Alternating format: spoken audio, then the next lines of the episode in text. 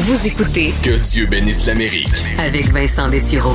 C'est le moment de rejoindre notre analyste euh, Luc Laliberté. Bonjour Luc. Oui, bonjour Vincent. Euh, bon, euh, parlons un peu de Joe Biden. Évidemment, c'est le président des États-Unis, c'est normal qu'on en parle, mais euh, c'est intéressant de voir ses premiers jours à la présidence, euh, entre autres parce que euh, il multiplie encore les décrets, Luc.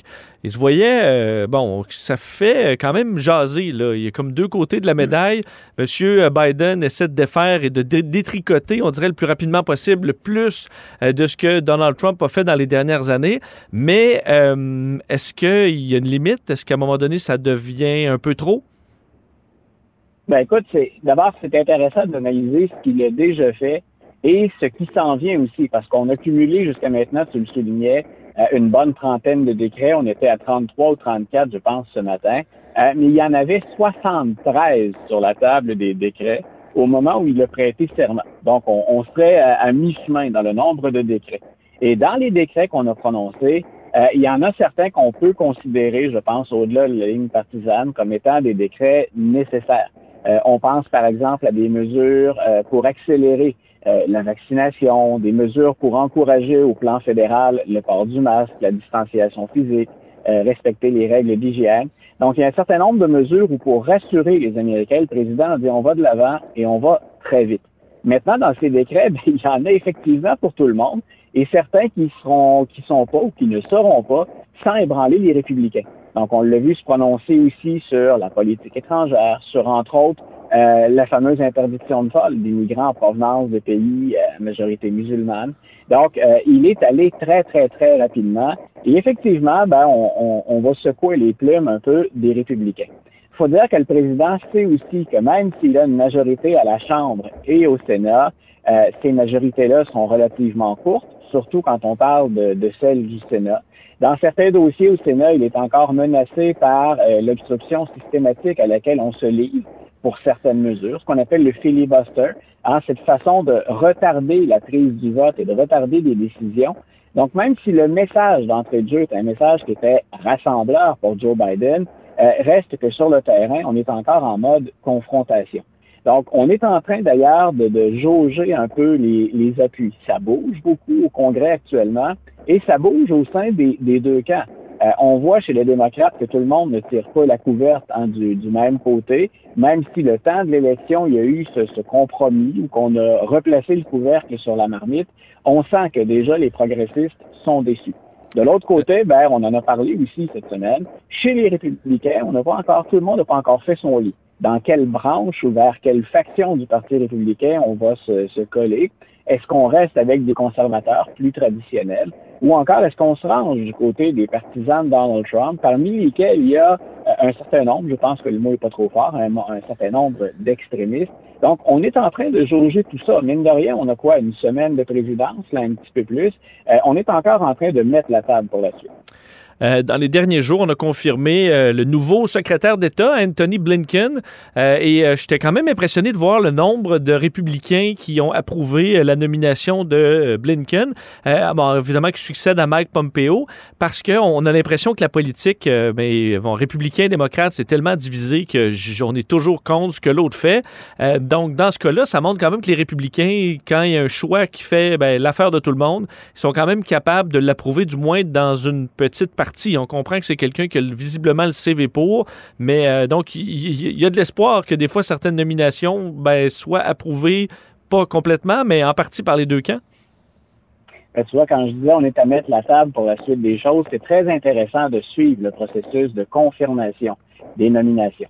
Tu l'as bien souligné, dans le cas de M. Blinken, euh, c'est quelqu'un dont le CV est à toute fin pratique irréprochable. Il a assurément les compétences pour faire le travail. Euh, L'information qui nous manque et que j'aimerais bien être en mesure d'obtenir éventuellement, c'est quels sont les compromis qu'on a faits euh, avec ce processus de nomination. On l'a vu au Sénat entre Chuck Schumer et Mitch McConnell, les deux meneurs, démocrates et républicains. De même qu'entre M. Biden et euh, M. McConnell, de façon un peu plus informelle, euh, on est justement à voir quelle marge de manœuvre on va laisser à la partie adverse. Et dans ce temps-là, ben, on fait des échanges. Et on ne pouvait pas décemment s'opposer à toutes les nominations de Joe Biden. Donc, ça n'aurait pas été normal qu'au moment où on se parle, après une dizaine de jours, presque dix jours mmh. de présidence, on n'ait pas entériné aucune euh, des, des, nominations. Donc, on a fait des choix et je pense qu'on a préféré se quereller ou faire durer le plaisir sur d'autres nominations, mais que dans le cas de M. Blinken, euh, du côté républicain, on a convenu assez rapidement que c'était pas la bataille à mener, euh, qu'on devrait se concentrer ailleurs. Je comprends. On se montre bon joueur sur un candidat, mais après ça, on se peut se déchaîner sur, euh, sur d'autres. Voilà, voilà, c'est du donnant-donnant. Donc, attendons-nous à ce que M. Schumer et M. McConnell n'aient pas fini de nous faire de petites annonces ici et là. On va annoncer ça de manière séparée, mais très souvent, tout ça est négocié ensemble. Parlons, euh, parlant de déchirure là, et de, de, de, guerre politique, euh, il y en a quand même une à l'interne chez les républicains. On voit ça se, se, dérouler euh, depuis un certain temps maintenant. je lisais ton article ce matin très intéressant sur les, les certains républicains qui quittent le navire alors que d'autres, ben, ils tiennent de leur camp, que ce soit le pro-Trump ou celui qui est un peu plus de, de, républicain de longue date, là, qui n'est pas l'homme d'un seul parti, un parti d'un seul homme plutôt. Donc, euh, on en est où là, dans cette euh, chicane-là à l'interne et à quel point ça, ébranle les fondements du Parti républicain? Ben, tu vois, quand je dis, hein, on est autant pour l'administration Biden que pour la situation chez les républicains, il faut laisser retomber encore un tout petit peu de poussière. Euh, ce que j'écrivais ce matin, c'est qu'il y a des signes annonciateurs, mais on est, vraiment dans un délai très, très, très court, des, signes de désaffection du côté des républicains. Et là, on parle des électeurs, mais des membres du parti ce qu'on a annoncé, et les chiffres, ce ne serait que fragmentaire, on doit s'attendre à plus de départs que ça, et il y en a peut-être eu plus que ça. On parle de 30 000 membres qui ont claqué la porte du parti, et clairement, ils indiquaient que c'était parce qu'ils étaient dégoûtés de l'attaque sur le Capitole et des réactions des élus républicains euh, face aux propos, au comportement de Donald Trump ou aux peu de sanctions qu'il y a eu contre ceux qui ont, d'une certaine manière, directement ou indirectement, encouragé l'assaut sur le Capitole. Donc, d'un côté, on a des nombres, on a des membres, pardon, qui partent. En même temps, on sait qu'à la dernière élection, on a recruté pas mal de, nouveaux membres. Il y a eu un taux de participation intéressant. Et ce qui, ce qui nuance ou ce qui vient atténuer un peu la portée du départ, c'est clairement, on voit chez les élus républicains qu'après avoir mis Donald Trump un peu sur la touche pendant une semaine, on est déjà à se rapprocher de lui. Donc, il y a carrément des représentants. Le jeu électoral, on en a déjà parlé, hein, il est incessant aux États-Unis. Il y a déjà une échéance en 2022 pour les représentants et il y a des représentants qui ont décidé d'aller en anglais ou en termes de poker, on dit all-in. Donc, on est derrière Donald Trump. Oublions les questions de morale, d'éthique. Ce qu'on regarde, c'est une question comptable. Combien euh, me priver de l'appui de ces gens-là me coûterait pendant une élection? Au Sénat, on l'a vu aussi quand il est venu le temps de voter sur la procédure de destitution, sur la constitutionnalité de la démarche. Euh, il y en a 45 sénateurs qui ont carrément considéré que ça ne valait pas le coup, que ça ne méritait pas ça. Euh, un peu comme si on passait l'éponge, et j'exagère un brin, mais un peu comme si on passait l'éponge sur ce qui s'est passé le 6 janvier. Donc, ça n'a pas été très long hein, qu'on est revenu vers Donald Trump. Et ce que j'exposais ce matin dans, ma chronique du journal, c'est qu'il s'agit de surveiller le comportement du leader républicain à la Chambre des représentants, Kevin McCarthy. M. McCarthy, le lendemain de l'attaque du 6 janvier, il condamnait bien sûr euh, l'assaut, mais il condamnait le président Trump. Et depuis ce moment-là, il a ravalé ses propos, il est revenu sur ses condamnations. Et que faisait-il hier sur l'heure du midi? Il était à Mar-a-Lago pour euh, obtenir le pardon euh, euh, et sans faire de mauvais jeu de mots, donc une grâce présidentielle ou de l'ex-président. M. McCarthy, il vise, lui, la majorité à la Chambre des représentants en 2022 et le poste de speaker qui appartient actuellement euh, à Mme Pelosi. Alors, M. McCarthy a fait son calcul, il ne peut pas se priver de Donald Trump, quitte à faire des contorsions, hein, puis à, revenir sur ses propos, à faire marche arrière. Ben, on n'est pas regardant de ce côté-là. Il, il veut maintenant l'appui de Donald Trump. Est-ce que euh, ça a été quand même un habile euh, stratagème, disons, cette semaine? De, en fait, c'est Rand Paul qui, a amené ce, vote euh, donc au Sénat pour une question par rapport à la destitution. Est-ce que c'est constitutionnel de faire des procédures de destitution envers un président qui plus en fonction? Effectivement, les, je vois les experts en constitution américaine, il y a un flou. Là, donc, c'est une question qui peut aisément se rendre jusqu'en jusqu'en Cour suprême. Donc, en passant ce vote-là, ça forçait un peu les républicains à dévoiler leur couleur avant le coup. Et certains, bon, peut-être qu'ils auraient voté contre ou pour la, destitution de Trump, mais là, on n'est pas tout de suite, c'est peut-être un peu trop tôt, de sorte que seulement cinq républicains ont, ont voté pour dire que c'était constitutionnel, cette, cette procédure. Est-ce que ça fait tout ça que ce, ces procédures-là sont euh, bon, dans l'œuf, comme plusieurs républicains l'ont dit maintenant. Euh, et est-ce que le suspense est, euh, ben, perdu sur l'issue de ces procédures de destitution? Ben, tu vois, déjà, il y a une partie de la réponse qui a été fournie par l'ancien candidat à la vice-présidence, Tim Kaine, hein, chez les, démocrates. C'est Tim Kaine, c'était le candidat à la vice-présidence de Larry Clinton. M. Kaine a déjà demandé à ses collègues sénateurs de réfléchir à une motion de censure plutôt qu'à une procédure de destitution. Donc, euh, je pense que la stratégie de Rand Paul et d'un certain nombre de républicains, euh, c'était pas, c'était pas bête. Euh, bien entendu, ce que ça a pour effet, je répète, hein, c'est de balayer sous le tapis quelque chose de très grave. On est quand même entré à la Chambre des représentants, au Capitole, et il y a eu des propos enflammés qui ont mené à ça. C'est pas, euh, c'est pas de notre sort, ça relève pas de la Constitution américaine effectivement, il y a un débat. Moi, j'aurais aimé avoir la réponse. Bien sûr, c'est le prof d'histoire qui, euh, qui a besoin de données théoriques, hein, qui aurait bien aimé ce, dossier-là. Euh, pourquoi Tim Kaine a-t-il réagi ou est-il revenu à la charge avec une motion euh, de censure? Parce que pour les démocrates aussi, il y a une question de temps. Il y en a plusieurs qui disent, prenons le temps de la faire, la procédure, on n'a pas à faire ça en courant. puis peut-être qu'on fera la preuve, hors de tout doute, même aux républicains, ça vaut le coup de condamner Donald Trump puis de le priver d'une possible candidature en 2024. Il y a beaucoup d'autres démocrates qui disent aussi, euh, ben, cette procédure-là, il faudrait qu'elle arrive à terme parce que tant et aussi longtemps que la procédure n'est pas réglée, c'est une plaie ouverte et c'est une plaie qui empêche toute forme de rapprochement entre républicains et démocrates. En gros, même pour les partisans ou pour les électeurs, ça constitue euh, l'équivalent de, ben, de, de, se promener avec le, bidon d'essence et de se promener avec les allumettes juste à côté. Donc, euh, il y a une question de gestion du temps chez les démocrates aussi. Beaucoup de pression sur les épaules des républicains pour condamner quelque chose qui est inacceptable, mais on ne peut pas faire ça euh, de manière indéterminée sur une très, très longue période sans en payer le coût pour le climat social et le climat politique.